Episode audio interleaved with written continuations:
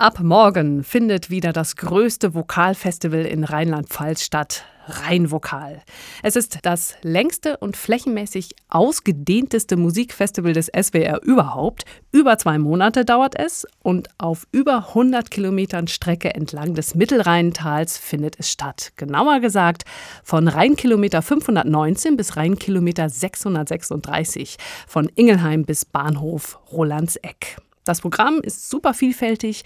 Eine Gemeinsamkeit gibt es, die menschliche Stimme steht im Vordergrund. Im Studio ist SWR2 Musikredakteur und Treffpunkt Klassikkollege Jörg Lengersdorf. Er ist einer der künstlerischen Leiter des Festivals, hat alles mitgeplant.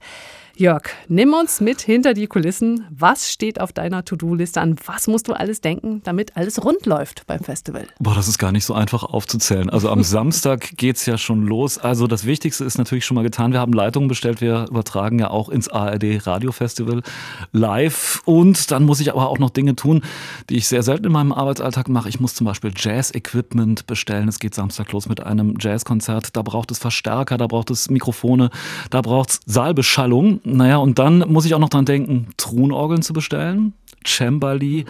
Ja, äh, es ist noch an ziemlich viel zu denken und wenn es dann Samstag soweit ist und ich sitze im Konzert, dann hoffe ich einfach mal in den ersten Minuten, ich habe an alles gedacht. Trunorgel, Cembali, das erinnert mich daran, dass rein Vokal dieses Festival ja einen Schwerpunkt mit alter Musik hat. Ja, so ist es. Also, wir sind ursprünglich mal angetreten als Festival für alte Musik, mhm. aber es gibt eigentlich auch in jedem Jahr druckfrische Musik. Also in dem Jahr 2023 gibt es wieder zwei Uraufführungen. Es gibt Werke von Hosokawa und Heinz Holliger.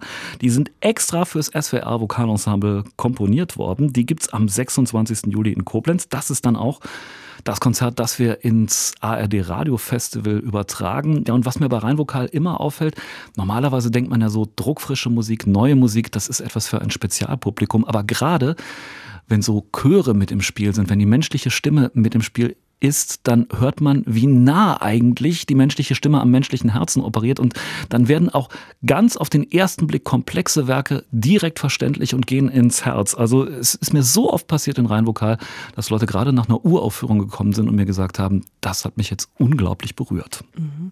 Der menschliche Gesang, die Stimme, da habe ich auch den Eindruck, die Menschen sind wieder mehr berührt davon.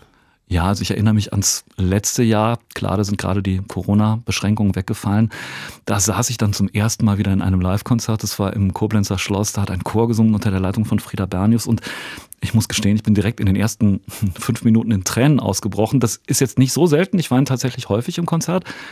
Dann habe ich mich aber umgeguckt und um mich herum saßen tatsächlich 20 Leute, die haben auch angefangen zu weinen, als dann Werke von Strauss oder von Mahler gesungen wurden. Also Chormusik, das scheint die Menschen zu berühren, zusammenzubringen. Es erinnert einen natürlich auch daran, wie Menschen in Harmonie leben können. Mit Stimme kann man aber nicht nur singen, mit Stimme kann man auch andere Dinge machen. Was gibt es noch bei euch? Ja, Stimme kann Geschichten erzählen. Dafür gibt es zum Beispiel am 9. Juli in der Abtei Rommersdorf unsere SWR 2 Kulturnacht. Und da ist unsere Chefsprecherin vom SWR dabei, Isabel Demä. Die sitzt an der Seite von Schauspieler Hans-Werner Meyer. Den kennen viele Zuhörerinnen und Zuhörer wahrscheinlich aus der Krimireihe Letzte Spur Berlin. Und die beiden lesen dann Literatur zum Thema Auf und davon. Also es geht so um die kleinen Aufbrüche aus dem Alltag. Es gibt aber natürlich trotzdem auch Musik dazu. Da gibt es die Superpianistin Christina Miller. Die kombiniert das Ganze dann ziemlich spontan mit Klassik, Jazz und Pop. Ja, was ihr so einfällt, was man musikalisch dazu machen kann. Mhm. Die spukige Abtei Rommersdorf hast du schon erwähnt. Was ist denn eigentlich dein Lieblingsort bei dem Festival am Rhein? Es gibt zum Beispiel die Liebfrauenkirche in Oberwesel. Da kommt man gar nicht so oft hin, aber das ist eine wirklich echte gotische Kirche. Also das heißt, sie ist echter eigentlich als der Kölner Dom. Und wenn man da alte Musik hört, genauso wie in der Abtei Maria Laach an diesen Vulkanseen, dann wirkt es einfach sehr sinnfällig, weil es einfach so echt ist. Diese Kirchengemäuer sind tatsächlich alt, alte Musik gehört dahin. Dann gibt es aber auch noch, kennst du vielleicht auch den Bahnhof Rolandseck, mhm. toller Konzertsaal, mhm. aber der hat auch wunderschöne, ich muss es jetzt einfach sagen, Toiletten, denn ähm, die sind mit Malereien ausstaffiert von Stephen McKenna. Das heißt, es gibt da Toiletten, Außentoiletten, wo man wirklich große Kunstwerke sehen kann. Also da lohnt sich sogar die Pause. Und womit geht's morgen los? Also wir fangen an mit Krontaler. Das ist eine Jazzband um eine Sopranistin, die bei uns im SWR vor ein paar Jahren schon in die besten Opern-Nachwuchsstars gewählt worden ist.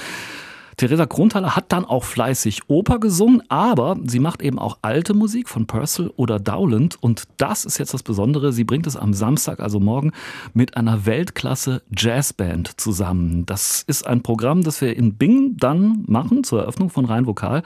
Und da gibt es dann eben nicht nur Monteverdi und Renaissance, sondern es gibt auch Grunge aus den 1990er Jahren im Jazzgewand, also zum Beispiel die Smashing Pumpkins.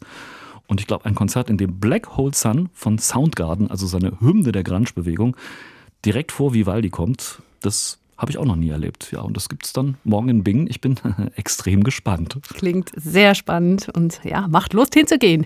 Alles Gute und äh, viel Freude bei Rheinvokal. Danke dir, Jörg. Tausend Dank, Ilona.